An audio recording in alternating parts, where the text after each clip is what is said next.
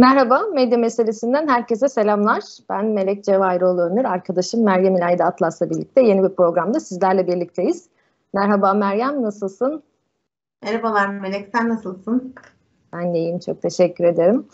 Ee, Meryem bugün biraz e, zor, e, iddialı ve çetrefilli bir konu konuşacağız seninle. Ne konuşacağız Melek? Kuantum falan mı konuşacağız? Çalışmadığım yerden sormayacaksın değil mi? Yok oradan sormayacağım ama madem kuantum dedin istersen biraz onunla bir giriş yapalım diye böyle bir hemen. Şimdi kuantum biliyorsun Melek bu kuantum geçen hafta çok yani bir iki haftadır bayağı gündemde kuantum konusu. Yani ben de onun esprisini yaptım. E, kuantum fiziği tabii yani e, zor bir konu hani anlaşılması, bilinmesi, üzerinde düşünülmesi zor bir konu. Ama bir de bunun ticaretinin yapılması bana çok komik geldi. Geçen hafta görmüştür insanlar. Ee, bir işte hanımefendi bu konuyla ilgili e, sen de görmüşsündür muhakkak ona es, e, gönderme yaptım aslında. Yani işte gidiyor hanımlar toplanıyorlar ve kuantum konuşuyorlar. Ya bu kişisel gelişimin sonu yok yani insanların kendini bir arayış içinde olması çok normal doğal ama ya bunun da üzerinde sürekli bir ticareti yapılıyor ama bence daha eğlenceli bir şey var burada Melek. Yani Hani ben zaten öyle bir şey ciddiye almam, almayacağını düşünüyorum izleyicilerimizin ama burada belki de kamuoyu açısından konuşulması gereken şöyle bir şey var.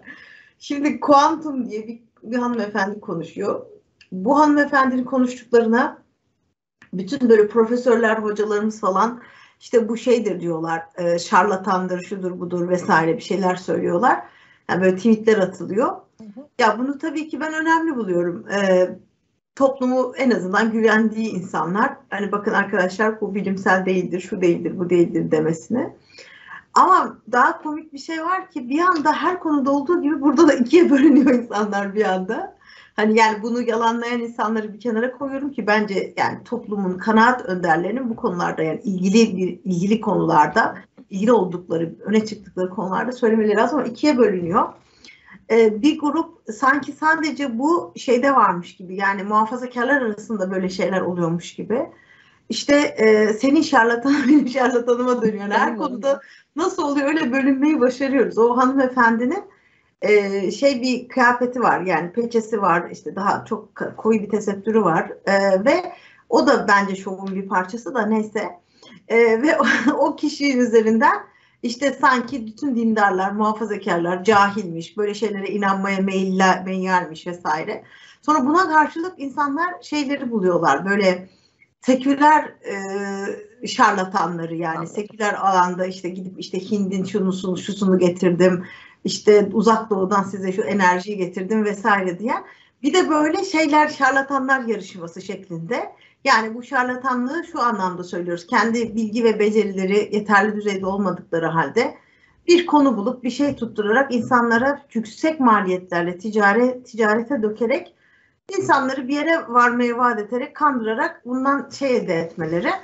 Ee, bunu da söylemiş olalım ama o, konu, o konuda da zor konu deyince aklıma başka bir şey gelmedi. Kuantumdan geldi herhalde. Peki teşekkür ederim Meryem. Ben bu konuda öyle e, şu şu şunu da söyleyeyim de yani bunu şu yüzden biraz da söyle, yani espri yaparak söyleme ihtiyacı hissettim.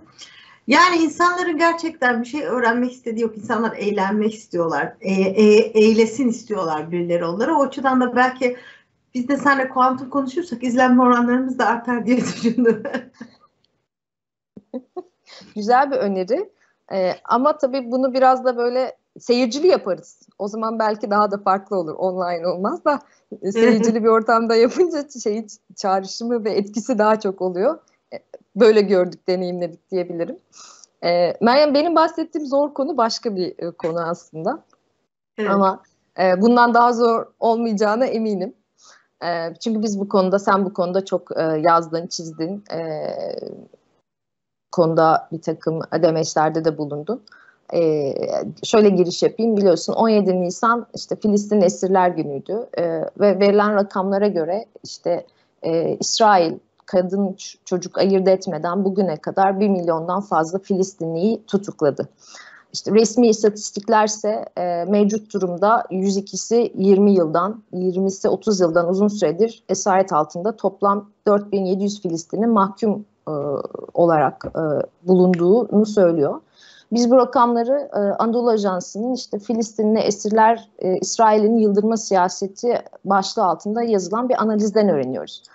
Peki Türkiye'de değil de yani mesela Fransa'da, Almanya'da yaşasaydık ya da Almanca konuşsaydık ya da yine bir Türk olarak ülkemizde yaygın ve yoğun mesai harcayan Deutsche Welle gibi, gibi bir kanaldan bu tür bir analiz okuma ihtimalimiz var mıydı? Elbette sıfırdı yani. Evet, güzel soru Melek, evet.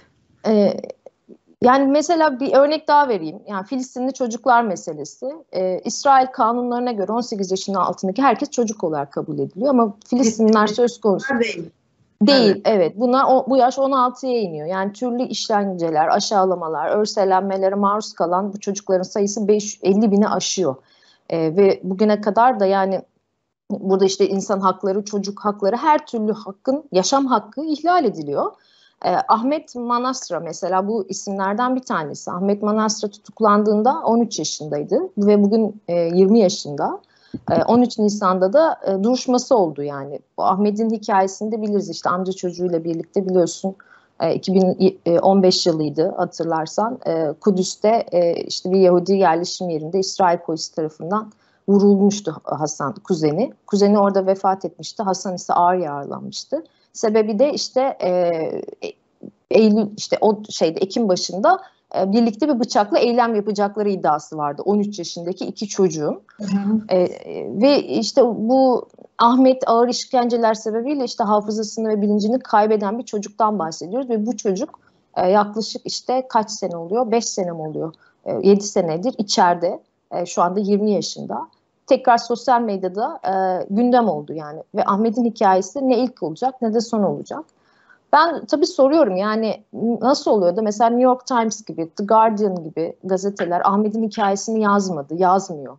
Ee, bizim bir tarafta Batı'nın böyle emperyalist emelleri, eylemleriyle mücadele ederken diğer tarafta bizlere de böyle kabul ettirdikleri evrensel medeniyet değerleri üzerinden bir mutabık kaldığımız bazı değerler var. Ne bunlar? Mesela işte insan hakları, dedin dedin, çocuk hakları, yaşam hakkı, ifade özgürlüğü, haber alma özgürlüğü mesela. Hal böyle olunca da insan soruyor yani Batı'nın Filistin'in İsraillere karşı gösterdikleri şiddet eylemlerini gözlememesinin, buradaki insanların dramını teker teker yazmamasının özel bir sebebi var mı? Ee, yani, istersen sen buradan e, devam et. Ben tam bu sonra... noktadan e, gireyim Melek. Çünkü ee, özel bir sebebi var tabii ki. Yani İsrail lobisi işte onların hem Amerikan finans hem hukuk sistemindeki e, güçlü olmaları, reklam verenler vesaire ama bunlar elitler düzeyinde bir algı. Yani bunu siz e, içeride bilirsiniz vesaire ama halk düzeyinde yani Batı halkları düzeyinde e, ikiye ayrılan bir yer var. Az da olsa ciddi bir muhalefet var ve bunların içinde Yahudiler de var. Bunu söylememiz gerekir. Fakat genelde çok büyük çoğunluklarda oluşturulmuş olan bir e, iki tane bir algı var. Yani bu neden medyaya yansımıyor? Bu konu neden hiçbir şekilde konuşulmuyor? ilgi çekmiyor. Bunlardan bir tanesi Batı'nın e, Holokost'tan yani Yahudi soykırımından kalan e, aşağılık kompleksi Yahudilere karşı. Yani e, Yahudilerin dünyada zalim olabileceğine dair bir şeyi Batı'da söylediğiniz zaman hemen o e, batıdaki kötü işte Yahudilerin Avrupa'nın ortasında soykırılması ve ona karşı da diğer insanların işte tamam biz de savaştaydık vesaire diyorlar ama ses çıkarmamış olması vesaire gibi böyle bir şey var. Yani dolayısıyla bir e, uzun yıllar, 10 yıllar özellikle 2. Dünya Savaşı'ndan sonra elitlerin zihninde bu vardı. Yani toplumda da toplumlarda da vardı. Yani bir şekilde e, Yahudilerin Batılılar tarafından mağdur edilmiş olması buna karşılık işte Amerika'ya gelen Yahudi entelektüellere Amerika'daki e, kurumlarda, enstitülerde vesairede çok üst düzeye çıkabilmeleri vesaire gibi imkanların sanılması ve daha sonra da İsrail'in kurulması ve İsrail kurulurken yapılan zulümlere göz yumulması. Bu aslında böyle bir şeyden, e, bir mağduriyetten ortaya çıkmış bir şey. Ama bugün bu mağduriyetin tabii ki eseri yok. Bugün zalimleşmiş bir e, İsrail toplumundan bahsediyoruz. Peki bunun bugün yaşatılan yani çünkü bu sonuçta savaş e, şeyi zamanla zayıflar gelecek kuşaklarda. Bu bu şekilde kuruldu ama hala bugün batıdaki bir kişiye siz deseniz ki sen işte şöyle şöyle mi ya bana neden ben hani öncekilerin yaptığından ben de sorumluyum. Bugün de bunu yaşatmak için Batı'da özellikle medyayı kullanarak yaptıkları yoğun bir şey var güvenlik meselesi. Bunu da çok yönlü ve çok çeşitli bir şekilde yapıyorlar. Bir kere en başta e, İsrail'e e, yani şu anki bulunduğumuz Filistin e, coğrafyasında kurulmuş olan İsrail'i inanılmaz derecede böyle güzel bir şekilde inşa edilmiş. Yani öyle bir şey ki hani ben hepsi her yeri gördüm Melek. Yani Ramallah'a gidiyorsun ve oradaki karmaşadan bir anda böyle kontrol noktasından geçip bir böyle işte 50 kilometre gittiğinizde İsviçre'ye gitmiş gibi, Danimarka'da gibi böyle bir hani nüfusu az bir böyle cennetten bir köşeye gitmişsiniz gibi oluyorsunuz. Yeşillik, sular, böyle küçük evler vesaireler. Yani sanki hiçbir çatışma bölgesinde değilmişsiniz gibi. Dolayısıyla kendilerinin kurdukları İsrail üzerinden gelen bütün o kaos, karmaşa görüntülerini Filistinlilerin yarattığı terör, güvenlik algısı olarak gösteriyorlar. Filistinli çocukların taş atan görüntüleri ki bu görüntüleri bizim medyamızda çok kontrolsüz veriyor. Oraya geliriz herhalde Türk medyasında nasıl algılanıyor diye.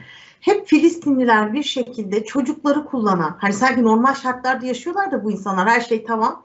Ya öyle hayat güzel çocuk çocuğum git sen de şurada iki tane taş at diyormuş gibi. Diğer yanlarıyla göstermeden ciddi bir güvenlik meselesi. Yani Filistinliler her an dünyanın her yerinde bir tek bizim güvenliğimizi sorgulamaz. Sizin de güvenliğinizi yapar diye ciddi bir kuşatıyorlar. Mesela Tel Aviv'deki havalimanında bir tane bile Filistinlilerin yazdığı Kudüs'le ilgili vesaire yayın bulamazsınız. Hepsi Tel Aviv'le ilgilidir. Ve hani böyle tamamen İsrail'in gözetimindedir. Siz mesela Avrupalısınız ve böyle bir aidiyetiniz var. Gidiyorsunuz işte belki oradan çıkıp çıkmış bir Arap Hristiyansınız mesela. Geri döndüğünüz zaman e, sizi zaten Türkiye'den de gidenler öyle. Yani Kudüs'te gerçekten İsrail'in yönetmediği, izin vermediği ne bir otelde kalabilirsiniz ne bir tura katılabilirsiniz. Ancak gazeteciyseniz filan başka bağlantılar kurarsınız. Tamamen kontrollü bir şekilde. Mesela ne yapıyorlar orada güvenlik algısıyla ilgili? Sürekli Batı medyasında Filistinlilerin e, bir tek oradaki işte e, şeylere değil Hristiyan kültürüne ve mirasına da saldırdığını haber yapıyorlar. Mesela bu çok haber yapılan bir konu. Veya siz bir e, Danimarkalı turistiniz gittiniz orada veya Amerikalı bir Ermenisiniz çok da yani Mescid-i Aksa'ya çok yakın bir noktada. Ben kendim gözümle gördüğüm bir şey söyleyeyim ve yanımda da Avrupalı arkadaşlarım vardı. Aynen işte Arap Hristiyan olarak gelmiş ama onların da yerleşimlerine konulmuş. Yani ciddi bir bilinçli bir kitle de var. Onu da ayrıca söylemek lazım. Ya Melek bir grup e, Avrupalı, Batılı ya da işte nereden geldi bilmiyorum ama Batılı bir ülkeden gelmiş bir grup bir Ermeni kilisesini ziyaret edecek. Bir güvenlik önlemi, bir güvenlik önlemi o kadar abartılı ki çünkü Batı'ya şunu söylemek istiyorlar. Filistinliler bir tek bize değil, sizin de mabetlerinize tehlike. Halbuki o mabet orada yani bin yıldan 1500 yıllık işte İslam egemenliğinde durmuş. Ondan çok daha eski. Orada Hristiyan mabetleri de durmuş, Yahudi mabetleri de durmuş. Yani kimse kimsenin bir şeyine karışmamış, kültürüne de karışmamış. Ama bir böyle abartılı güvenlik önlemleri, bir şeyler ve sürekli bir mesaj. Güvenlik, güvenlik, güvenlik. Batılıların bu güvenlik saplantısı gerçekten en zayıf noktaları. Yani çok güzel güvenlikle ilerliyorlar ve o açıdan parça parça parça parça sürekli oradaki güvensiz kaos ortamını Filistinlilere ihale ederek düzenli haber yapılıyor. İsrail'in yaptıklarını haber yaparken bile taş atan Filistinli çocukları kullanıyorlar. Bunun burada şöyle bir etkisi var. Hatırlar mısınız? Geçen senelerde bir iki kere tekrarlandı ama en büyük 2018'de yapıldı. Büyük yürüyüş yapıldı sınıra. İsrail evet. sınırına. Filistinler büyük yürüyüş yaptılar. O büyük yürüyüş esnasında bombalar atıldı vesaire ama şöyle bir sorun var. İsrailliler gerçekten oradaki gazeteciler, bölgedeki gazeteciler durumu çok iyi biliyorlar. Ben kaç tanesiyle konuştum. Arkadaşlarım da var. A24'te, İsrail 24'te vesairede çalışan. Biliyorlar. Fakat merkezden haberleri bu şekilde geçmeleri istenmiyor ve o kadar acıklı ki aynı gazeteciler gidip İsraillerin yanına yaklaştıklarında güvenlikleri tehlikede. Yani İsrail polisinin şiddetini fotoğraflamak ve onu kameraya çekmek büyük bir asıl güvenlik sorunu gazeteciler için. Dönüyorlar ne yapıyorlar? Filistinlilerle yan yana yürüyorlar. Filistinler onlara bir şey yapmıyor. O zaman da şöyle bir ters etki yapıyor. Gazeteciler görüyorlar oradaki dramı ama sürekli Filistinlileri fotoğrafladığı için bu bir dilemma yani gerçekten bir ikilem. Sürekli Filistinlileri yani bir şey biz hep Filistin tarafından görüyoruz. Ancak işte bomba atılırken 2014'te biliyorsunuz gazete saldırıları vardı. Ciddi misket bombaları atıldı o zaman.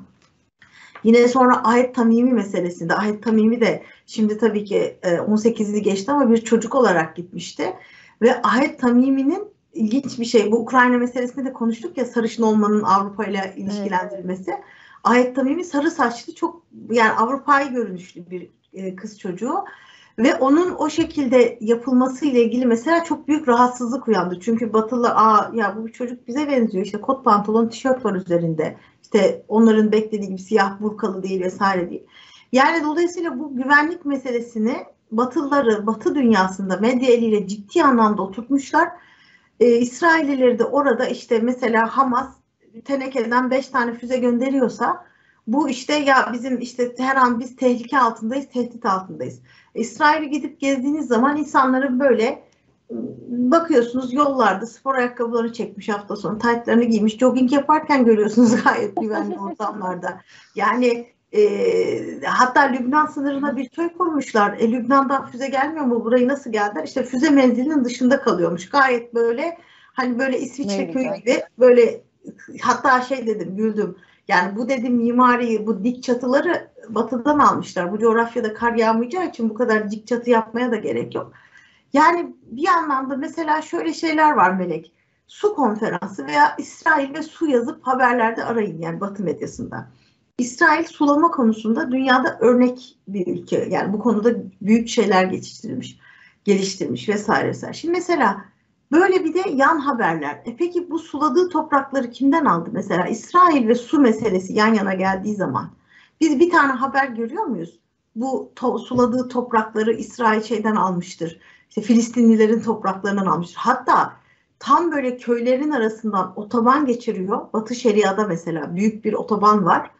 Kaç tane köyü bölüyor? Köyler bir burada kalmış, burada kalmış. Ortasından otoban geçmiş. Hiçbir şekilde istimlak edilmemiş. Bu insanların hiçbir şekilde paraları e, yani karşılığı verilmemiş.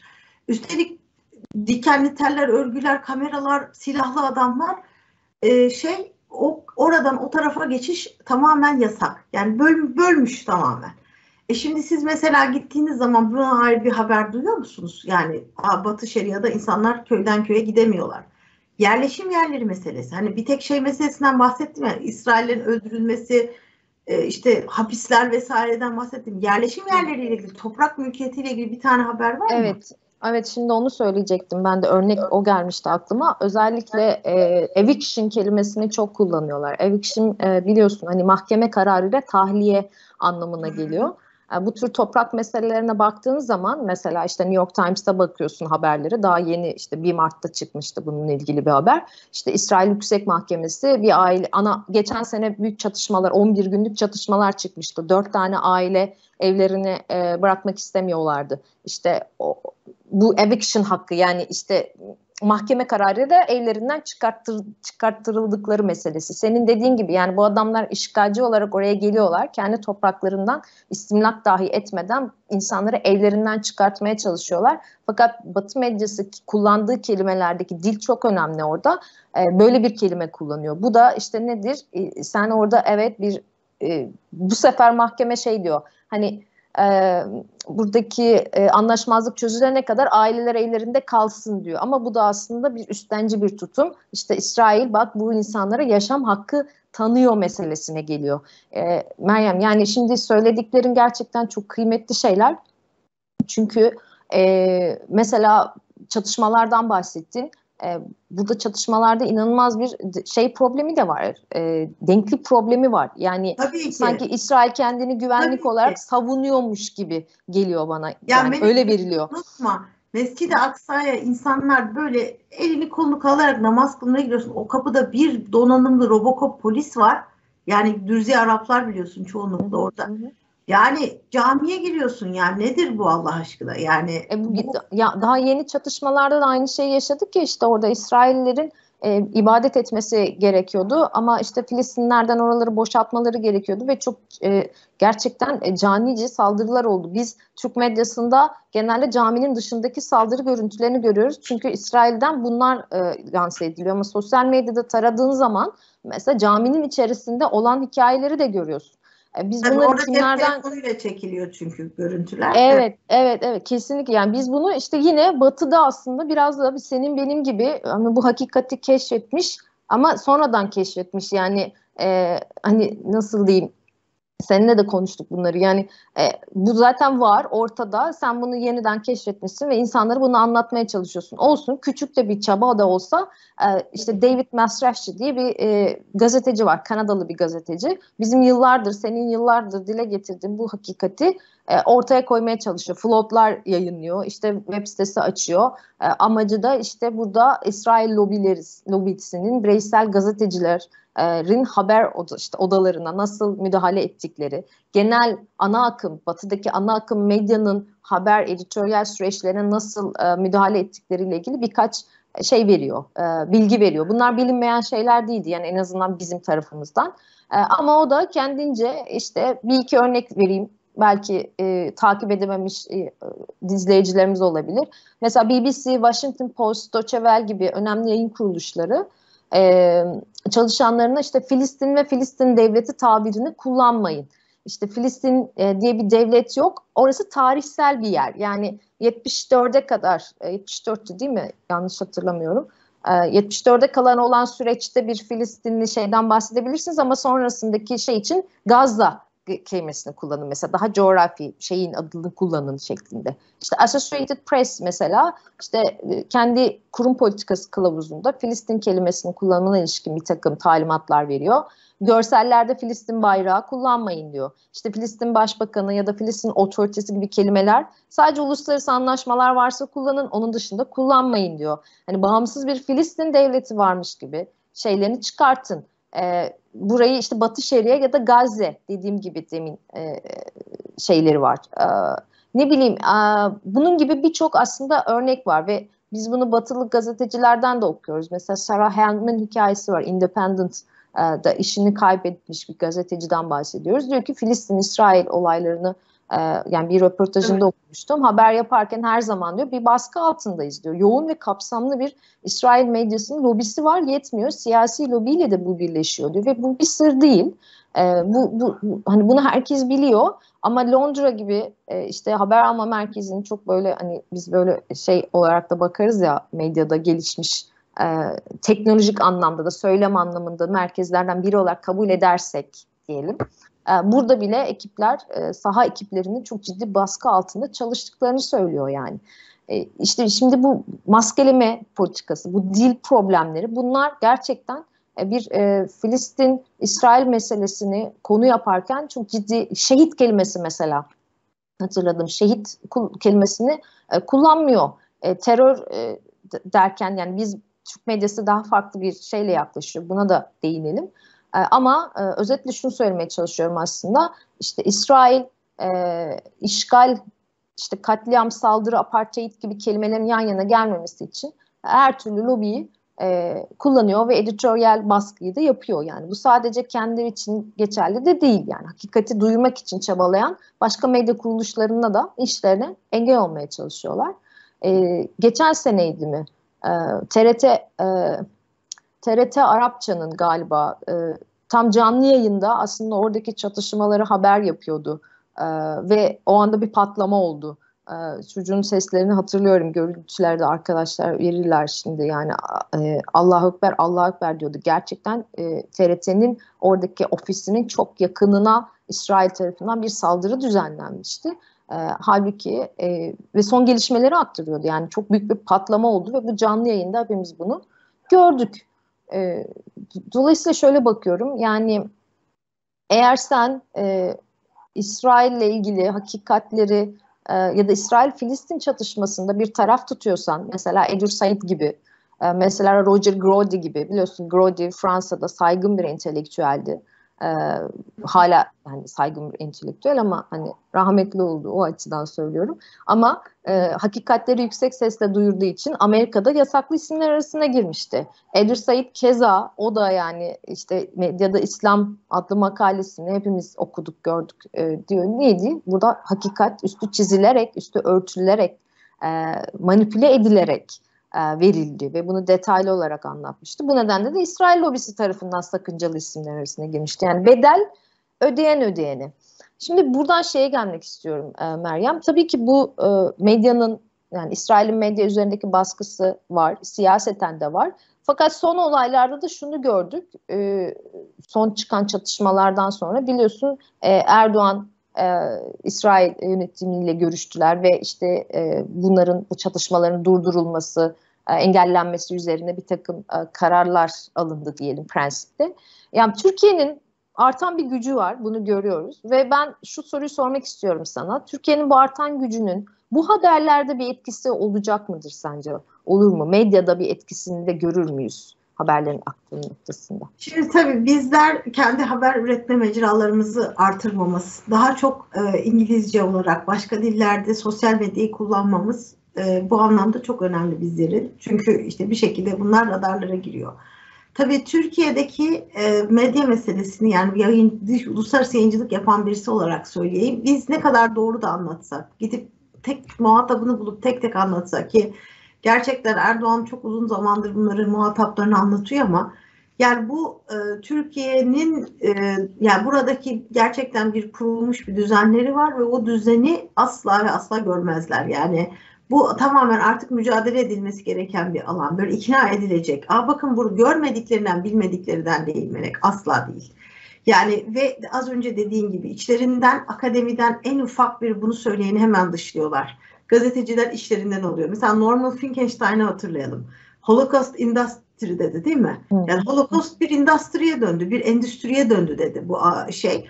Ve adam yani dünyada kendine yer aradı. İşte Türkiye'ye geldi vesaire. Yani Dolayısıyla böyle hiç bir şekilde yaşatmıyorlar. Tabii ki mesela en azından bu tarz insanların Türkiye ile bir bağları oluyor. Mesela bu tarz e, olunca bakıyorlar kim var bunu söyleyen, bunu e, resmi olarak dile getiren. Mesela Kudüs e, başkent ilan edilmesi meselesinde kim dünya devlet e, Müslümanlara çağrı yaptı? İşte e, İslam İşbirliği Teşkilatı'nı burada topladı Türkiye'de. Bunu yapan resmi olarak, kurumsal, diplomatik olarak yapan ülke Türkiye. O sebeple bizim burada doğal bir etki alanımız var. Amerika'daki Müslümanlar, Avrupa'daki Müslümanlar, özellikle Filistin toplulukları, Arapların içinde bu konuyla ilgili hassasiyet gösterenler veya Batı dünyasındaki hassasiyet gösterenlerle bizim de bu konuyla ilgili bir gönül coğrafyamız var. Fakat bu tamamen e, Türkiye'nin belki hükümetler üzerinde bu konuyu müzakere etmesi daha kolayken basın dediğiniz şey gerçekten çok yani sömürgeciliğin iyi bir keşif kolu veya o kolu bu buradan etki etmeniz zor. Ama neye etki edersiniz? Bir kere en başta Türkiye'deki kamuoyunun şunu anlaması lazım. İsrail'le diyalog kesmek demek mesela Filistinli çocuk bir mahkumun hakkını da uluslararası düzeyde savunamamak veya onun hakkıyla ilgili arayamamak veya konuşamamak. İşte bakın diyalog olmazsa arayamıyorsunuz. Diyalog olursa arıyorsunuz, rahatsızlığınızı belirtiyorsunuz, dile getiriyorsunuz.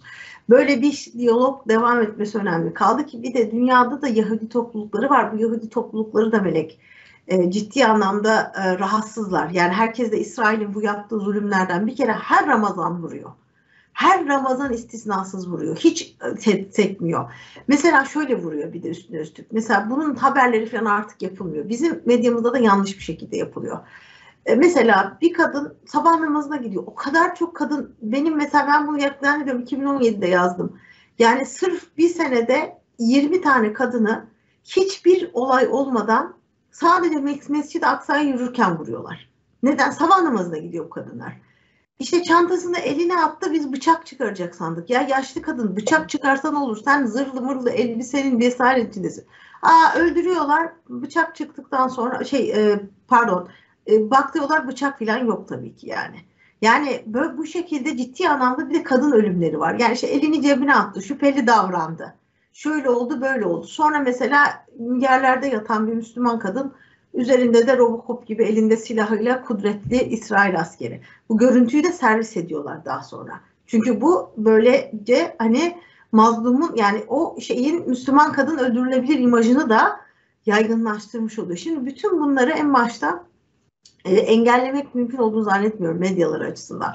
Ama uluslararası diplomatik düzeyde hem e, diğer sivil toplum örgütlerine birleştirmek, onlarla bir e, zemin oluşturmak üzerinde Türkiye'deki sivil toplumun çok büyük etkisi var. Bir de gerçekten hem Cumhurbaşkanı Erdoğan'ın karizması, iyi ilişkileri vesairesiyle oluşturduğu bir bu anlamda bir hinterland var. Şimdi Birleşik Arap Emirlikleri ile ilişkiler düzeliyor. Bu konu gündeme gelecek, destek istenecek. Mısır'la ilişkiler düzeliyor. O konu gündeme gelecek. Destek istenecek. Refah kapısı vesaire üzerinden. Gazze'nin ablukası üzerinden. Bu konuda gerçekten Türkiye elinden geleni yapıyor. Bir de şununla ilgili bir küçük bir anekdot anlatmak istiyorum. Batı'da da ciddi rahatsız olan bir kitle var. Belki o biz gazetecilerin de dediğin gibi yani bunları da önemsiyorum bu konuda yazan çizen insanlar var, tweet atanlar. O kitlelerle belki sivil toplumun bir şey yapması lazım. Çünkü BDS hareketi diye bir şey var. Boycott Direct e, Sanctions. Yani bir e, İsrailli malları boykot etmiş. Bu hareket Norveç'te, e, İrlanda'da, işte İskoçya'da, kuzey ülkelerinde, Kanada'da çok kuvvetli. Neden kuvvetli? Çünkü biliyorsunuz Arafat sol bir partiydi Arafat döneminde ve e, işte birinci intifada aslında sol bir e, hareket olarak bütün dünyada desteklendi. Türk solu da destekledi. Ve oradan kalan yani bir sol hareket olması Filistin Kurtuluş e, Hareketi'nin bir sol hareket olması sebebiyle bir e, kurulmuş bir özdeşlik var. Yani sol gruplarla ciddi anlamda bir sempatizanlık var. Ve ciddi ciddi e, BDS hareketi Batı'da çok kuvvetli, Türkiye'de zayıf. Çünkü Türkiye'de zaten şöyle bir şey. Belki bazı konularda hani mesela doğrudan İsrail markalarını boykot etme konusunda zayıf olabilir. O anlamda bir sivil toplum zayıflığı var ama medyasıyla, hükümetiyle sürekli bu konu gündemde ve söylediği için. Ama mesela İrlanda'da e, ciddi anlamda işte market yağmalayıp e, işte bazı İsrail malı ki bunların listesi de var. Şimdi söyleyeyim buradan telif sorunu oluşturmayayım. Ama e, yani mesela bunları gidip marketlerden alıp sokaklara fırlatmaya kadar varacak kadar mesela 2014'te bu yaşandı ve 2018'deki büyük yürüyüşteki dönemde de yaşandı. Yani şiddetlendiği zaman çatışmalar şiddetlenen de bir toplumsal hareket var. Ee, ve aynı şekilde mesela dünyada şöyle bir bilinç de var. Onu da söylemek lazım. Ee, bu İsrail'deki çocuklardan bahsettin ya. Mahkum çocuklar. İsrail hapishanelerinde tutulan Filistinli çocukların ve diğer Filistinli mahkumların ve orada genel olarak güvenliği sağlayan ve o hapishanelere güvenlik hizmeti veren GTS şirketi var. Bu GTS şirketi e, uluslararası bilinen bir e, güvenlik hizmeti veren bir şirket. Ama GTS şirketi mesela çok dünyada boykot edilirken Türkiye'de bakın mesela Bankalar Caddesi'nde hangi binaya girseniz bu şirketin hizmet verdiğini görürsünüz. Hep böyle şeyleri vardır yanlarında. Büyük elçiliklere, şeylere. Ya biz mesela Türkiye'de hani birazcık kendimizin e, hükümet düzeyinde gösterdiği eforu biraz sivil toplum düzeyinde daha çeşit. Yani biz hemen lanet edip ağlamaya başlıyoruz.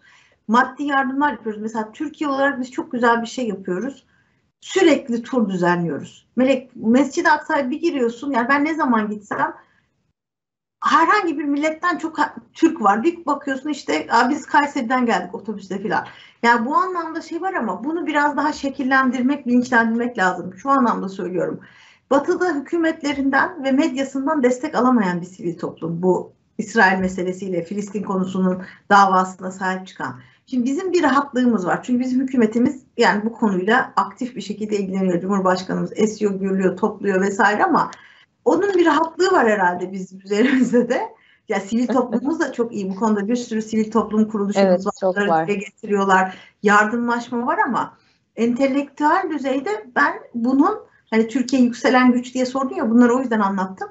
Türkiye evet yükselen bir güç diplomatik girişimlerini yapıyor ama entelektüel düzeyde de bizim üzerimize düşen yani bu kişilerle bir araya gelmek. Çok küçük bir anekdot daha anlatayım vaktimiz varsa olur mu? Var var. Ben sadece şey geldi aklıma ya. E, hatırlar mısın? 90'larda Ali Kırca'nın Siyaset Meydanı diye bir program vardı. Evet. İzlerdik. Orada e, kim olduğunu hatırlamıyorum ama İsrail-Filistin meselesi konuşuluyordu. İşte birçok görüşten e, insanlar vardı. E, ama biri çıkıp mesela şey demişti. E, biz bu konuya çok üzülüyoruz.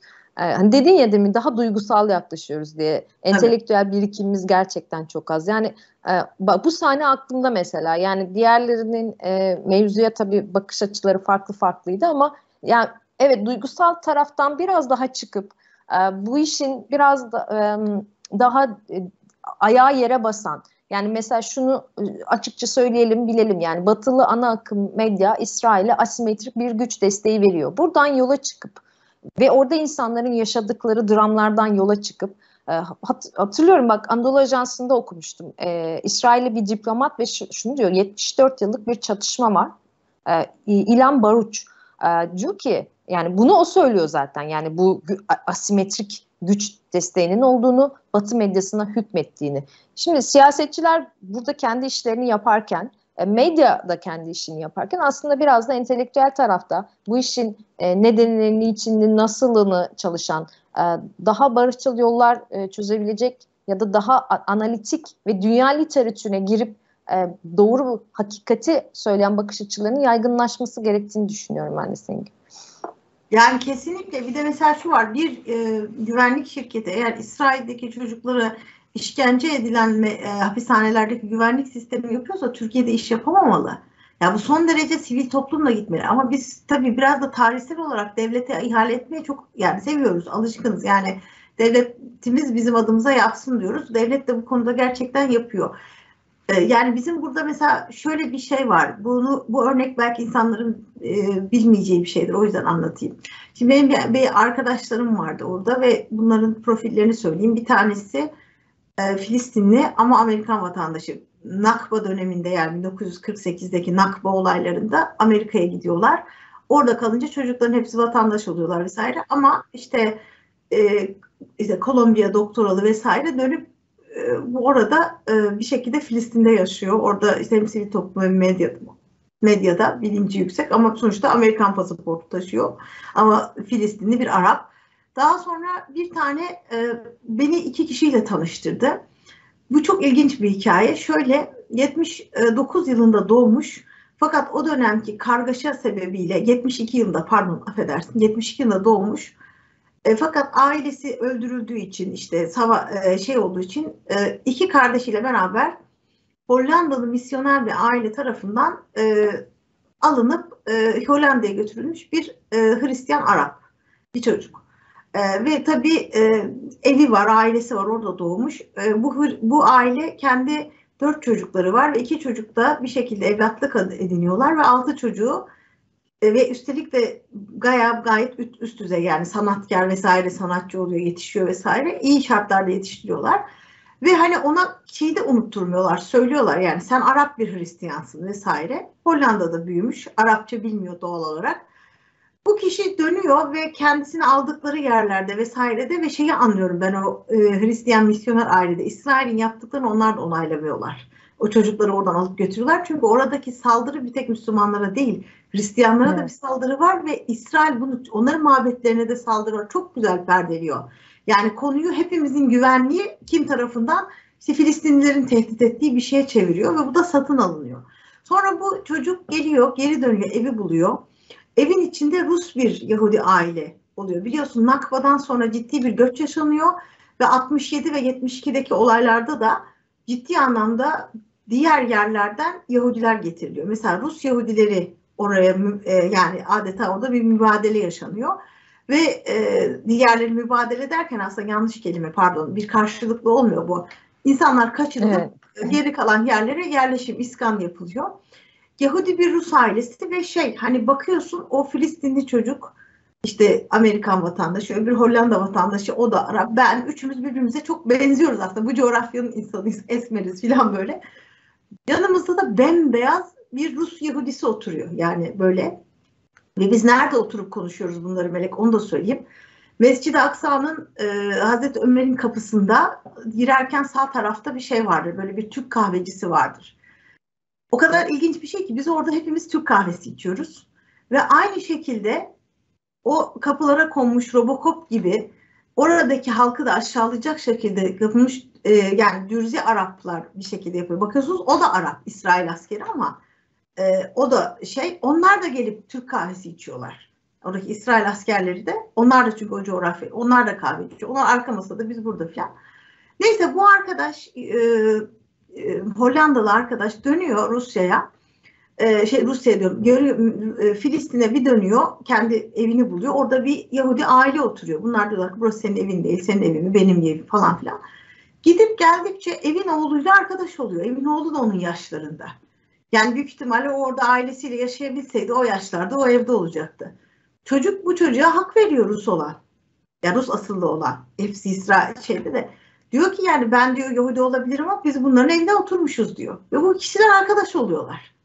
Ve biz dördümüz birden oturmuşuz. Bu konuyu konuşuyor. O da tamamen İsrail'in o konuda yanlış olduğunu, yanlış yaptıklarını, insanların evlerini aldığını, çünkü orada yaşıyor zaten aynı anda da. Evet. İşte hep beraber bir hukuk mücadelesi yürütüyorlar vesaire. Ama ben onlara şöyle bir şey söyledim o zaman.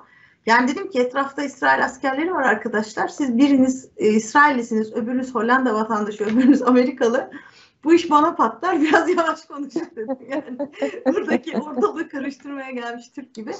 Ya bu ne kadar acıklı bir şey. Yani bu anlattığım şey hani şu anlamda yani gerçekten hani e, insanların e, e, orada ne kadar anormal bir durumun olduğunu aslında e, gösteriyor ve belli bir noktada eğer biz o kadar farklı insanlar bir arada bulunup bunu konuşabiliyorsak ben o günden beri hep şunu düşünürüm. Doğru kanallarla doğru bir şekilde aktarıldığında e, bu konu tabii ki burada medyanın rolü çok etkili. Bizim medyayı da konuşacağız. Yani bilmiyorum vakit kaldım ama ya bu bunu biz bunu burada konuşabiliyorsak yani Rus çocuk geliyor ona hak veriyor Hollandalıyla ben ilk defa karşılaşıyorum ama aynı şeyleri konuşuyorsak biz bunu entelektüeller arasında şey arasında da yaygınlaştırabiliriz. Daha çok makale yazılmalı, daha çok nitelikli haber yapılmalı Melek. Bir tek böyle Filistinliler ne kadar yorgun, ne kadar üzül, işte zulüm, zulüm, zulüm, zulüm, lanet olsun, evet. lanet olsun merhamet yorgunluğu Filistinliler mal. Hayır öyle değil. Bakın su meselesi çok önemli söylediğim gibi. Suyla ilgili haber yapılması gerekir. Suyu orada Filistinlerin suyunu çalıyorlar topraklarını çalıyorlar.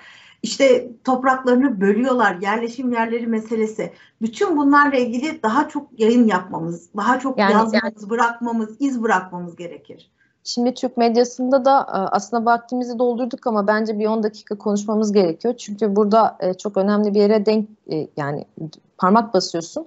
Yani haberlere baktığımız zaman şunu görüyoruz bir kere. Nedense Türk medyasında birçok konuda farklı taraflarda olan, farklı ideolojide, farklı görüşte olan herkes e, İsrail-Filistin mevzusu olduğunda şu başlıklar atılıyor Meryem. İşte saldırgan tarafın İsrail olduğu, bu saldırıların sürekli devam eden bir süreklilik içerisinde olduğu ee, ve neredeyse hemen hemen tüm medya kanalları aynı dili kullanıyor. İşte İsrail yine saldırdı gibi başlıklar var. İsrail roketle saldırdı. Yani şöyle oluyor. E, genelde batıya baktığınız zaman e, İsrail karşılık verdi oluyor. İşte roketle saldıran Filistinlilere İsrail bombaladı gibi oluyor. Bizde öyle değil. Bizde de Filistin kendini savunuyor şeklinde haberlerimiz var. Çok güzel. Ama aslına bakarsan şimdi bu haberi verdikten sonra normalde ne yaparız? Bir haber verince bunun aslında bir geri planında bakarız. Daha öncesinde ne oldu diye insanlara bir e, arka plan, bir bağlam veririz. Bir bağlama oturturuz. Mesela çoğu haberde bunu göremiyorum ben.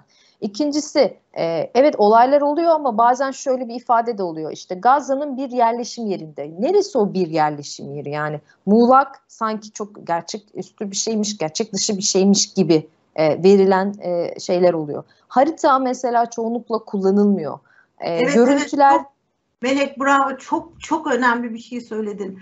Neydi ne oldu, neydi ne oldu o haritaların sürekli yer alması gerekiyor. Evet. Yani o çünkü biliyorsun 1948'den itibaren haritalar var ya e, yani çok önemli bir konuya değindin. İyi ki bunu burada söyledik yani o haritalar arasında üst üste konunca ciddi bir değişiklik var ya onu hep hatırlatmak gerekiyor. evet, Nereden evet. nereye geldik yani. Her yerde bu, bu işte 1948 böyle işte şey böyle. Çünkü biliyorsun İsrail'den yani Filistinlerin talebi İsrail yok olsun gitsin değil. 1948 en azından olmazsa 67 sınırlarına dönelim. Çünkü 67'deki anlaşmadan sonra da ciddi sürekli sürekli sürekli sınır ihlali hala devam ediyor. En azından mesela 67'ye dönelim diye bir e, talepleri var. Böldüm seni kusura bakma. Yok yok estağfurullah yani ben bu fark ettiğim bu takım başlıkları açmak istedim. E, senin de burada ekleyeceklerin vardır diye düşünüyorum. Dolayısıyla yani Türk medyasında da bence bu dilden ve bu görsel dilden ve bu retorikten biraz daha uzaklaşıp işin e, detayına bir de o insanların orada yaşadığı başka sosyal problemleri de yani sadece e, ya orada Filistinler evet sürekli ateş altında e, tehlikede tamam ama Doğru. bu insanlar bir yaşam sürüyorlar. Yani orada bir eczacı var, orada ne bileyim bir doktor var, orada başka başka hikayeleri de var bu insanların ve bence bunları da aslında e, şey yapmamız gerekiyor, haber yapmamız gerekiyor. Çünkü orada bir yaşam devam ediyor bir taraftan Meryem ve bence bu yaşamın da ne kadar kıymetli olduğu nu insanlara medya üzerinden, Türk medyası üzerinden de anlatmamız gerektiğini düşünüyorum ben. Ya bu söylediğin de çok önemli Melek. Ben onlara sadece ek yapayım. Çok yani söylediğin çünkü söylenmesi gereken şeyi. Birkaç mesele e, hatırlıyor musunuz? Gene ismi e, zannediyorum Ahmet olan bir çocuk vardı. Bir sürü İsrail askeri arasında sıkışmış böyle 2018'de oldu bu olay. Böyle o yürüyüş esnasında tutuklandı. Böyle küçücük çocuk böyle bir yıl İsrail askeri. Biz de ilk sabah da onu manşet yaptık. Ortaya göbek fotoğrafı koyduk. Bizler dediğim gibi sebeple yani orayı da sahayı da gördüğüm için çünkü gazeteciler hangi milletten olursa olsun Filistinler aralarını alıyorlar bir şey yapmıyorlar. Ama bu sefer hep taş atan Filistinliyi biz çekiyoruz. Ee, şimdi geçen günlerde bir şey bir şey oldu. Ee, e, 2019 yılında yine e, Ramazan ortalık karıştı e, işte vesaire. Bir tane e, iki tane İsrail askerinin Filistinli kılığına girip yüzlerini kapatarak e, taş attıkları tespit edildi. Ama mesela zaten anlıyorsunuz vücut çok fit yani uzun boylu asker vücudu yani böyle kaslı filan böyle orada giymiş şey yapıyor taş atıyor yüzü kapalı filan. Maalesef ben onu Türk medyasında o kişiyi gördüm. Yani taş atan e, sanki böyle şiddeti üreten Filistinliymiş gibi görüntülerden uzak durmak lazım. Aynı şekilde de aşırı derecede mazlum yani bakın insanların ölümü de cesedinin de mahremiyeti var yani. Ve sürekli siz böyle işte kanlar içinde bir kadın yerde yatıyor ve üzerinde bir İsrail askeri. Ben de var bu fotoğraflar ama paylaşmak istemem açıkçası. Bir daha üretmemek için alayım. İsrail askeri böyle ayakta elinde böyle büyük bir silah vesaire duruyor. Bir Kalaşnikov bir şey neyse artık yani buradaki hep o namlunun altındaki şey var ya hani kameranın bakış açısı vardır ya hani otoriter göstermek istersen yukarıdan bakarsın hani şeyse evet. mazlum göster. Ya aynen bu açıları çok güzel kullanıyorlar ve biz de alıyoruz onları aman Allah'ım neler geldi başımıza diye. Bunların hakkını başka yerlerde arayalım. Başka platformlarda dile getirelim. Unutmayalım. İkincisi bu işte harita meselesi çok önemli. Onu söylediğim gibi. Yani nereye, nereye gidiliyor? Burası neresi? Ne olmuştu? Ee, bir de bu en son söylediğim günlük hayat var ya bu da çok önemli Melek. Yani az önce de zaten söylediklerimize ek olarak kaliteli üretim yapmak vesaire. Şimdi mesela ben size şunu söyleyeyim. El Halil, Ramallah vesaire gibi yerleşim yerlerinde ki biliyorsunuz e, e, şeyde Ramallah'ta da aynı zamanda El Fetih hükümetinin şey de var, merkezi de var yani orada. Hani göya bunlar şey Şimdi bana bir devlet yetkilimiz söylemişti, görevlimiz. E, mesela işte bir Amerikalı yetkili geliyor. En son Nancy Pelosi gitti İsrail'e görüşmelere. Oradan Filistin tarafına geçti. Onlar geçmeden önce kontrol noktaları açılıyorlar. Yani orada kontrol noktası çilesini görmüyor.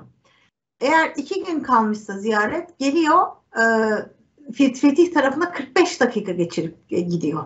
Yani 45 dakika görüşüyor ve fıs diye gidiyor. E, bizim bir devlet büyüğümüz bana şöyle yani bu konuyu işte konuşurken şöyle söylemişti. Biz onlarla gidip görüşürken dedik ki yani burada mümkünse en az bir 8-10 saat geçirtin. Çünkü buranın günlük hayat koşulları da çok zor. Söylediğin gibi. Bir kere en başta uzun her gün işe mesela melek kontrol noktasından geçerek gidiyorsun. Canı sıkılıyor. Bakın ben gözümle gördüğüm bir şey. Bir tane kamyoncu bir çocuk Kamyonu park etti yolda ellerini arasına aldı hüngür hüngür ağladı. Kendisine söylendiğine göre bana yani maaşının üç katı falan bir ceza yazılmış işte bir şerit ihlali yapmış vesaire. Oradaki trafik polisi istediği zaman size ceza yazıyor. İstediği zaman güvenliğim kontrol altında diyor çekiyor kenara seni bekletiyor istediğin işin olsun. Veya mesela sebze yüklü bir kamyon tır girişte bir hafta bekletiliyor ne marul kaldı ne sebze kaldı. Ve aynı zamanda buraların kendi yerleşim yerlerinin içinde toplama kampları var. Bunlar oraya giren herkes biliyorlar. Çok tekrar edip uzatmayayım ama ille de Filistinler hakkında bir şey yazıp söylememiz için onların öldürülmesi gerekmez. Bu bizim şiddet termometresini çok yükselttiğimiz gösterir. Yani şiddetin bir sıcaklığı var ya bize kesmiyor yani şiddet termometresinde çok yüksek sıcaklık istiyoruz. Ölsünler işte katliamlar olsun falan yani Ayşe. Bu olmadan bunlar olmadan bu insanlar ne yaşıyorlar? Okula gidiyor mu çocukları? Bunları da e, yapmak lazım. Bir de bizim genel olarak Türk toplumu olarak genel bir şeyimiz. E, Melek, e, siyasetle ilgileniyoruz ama sosyal ve kültürel olanla ilgilenmiyoruz. Hangimiz kaç tane Bosnalı şair tanıyoruz mesela? Hangimiz kaç tane Bosnalı yazar bir arkadaşımız var? Yani Bosna'yı çok seviyoruz, gidiyoruz, geliyoruz, yapıyoruz. Aynı şekilde bu diğer gönül coğrafyası dediğimiz, bağ kurduğumuz coğrafyalarda da insanlar birbirleriyle bağlı değil. Biz daha yani 90'larda Türkiye tamamen içe kapalı bir toplumdu. Şu an tabii ki öyle o durumda değiliz ama artık herkes dil biliyor, dil bilme yaygınlaştı vesaire. Yani bu konularda tabii sivil topluma düşen bir şey insanları böyle kaynaştırmak. Bir tek konferanslar İsrail'in zulmü üzerine, Gazze'deki abluka üzerine yapılmasın. Yani bir şair gelsin, yazar gelsin, ressam gelsin, bir akademisyen gelsin. Filistin'de çok ciddi sağlam bir kadın hareketi var. Ee, biliyorsun Derek Award'da geçen sene takip edebildim mi bilmiyorum.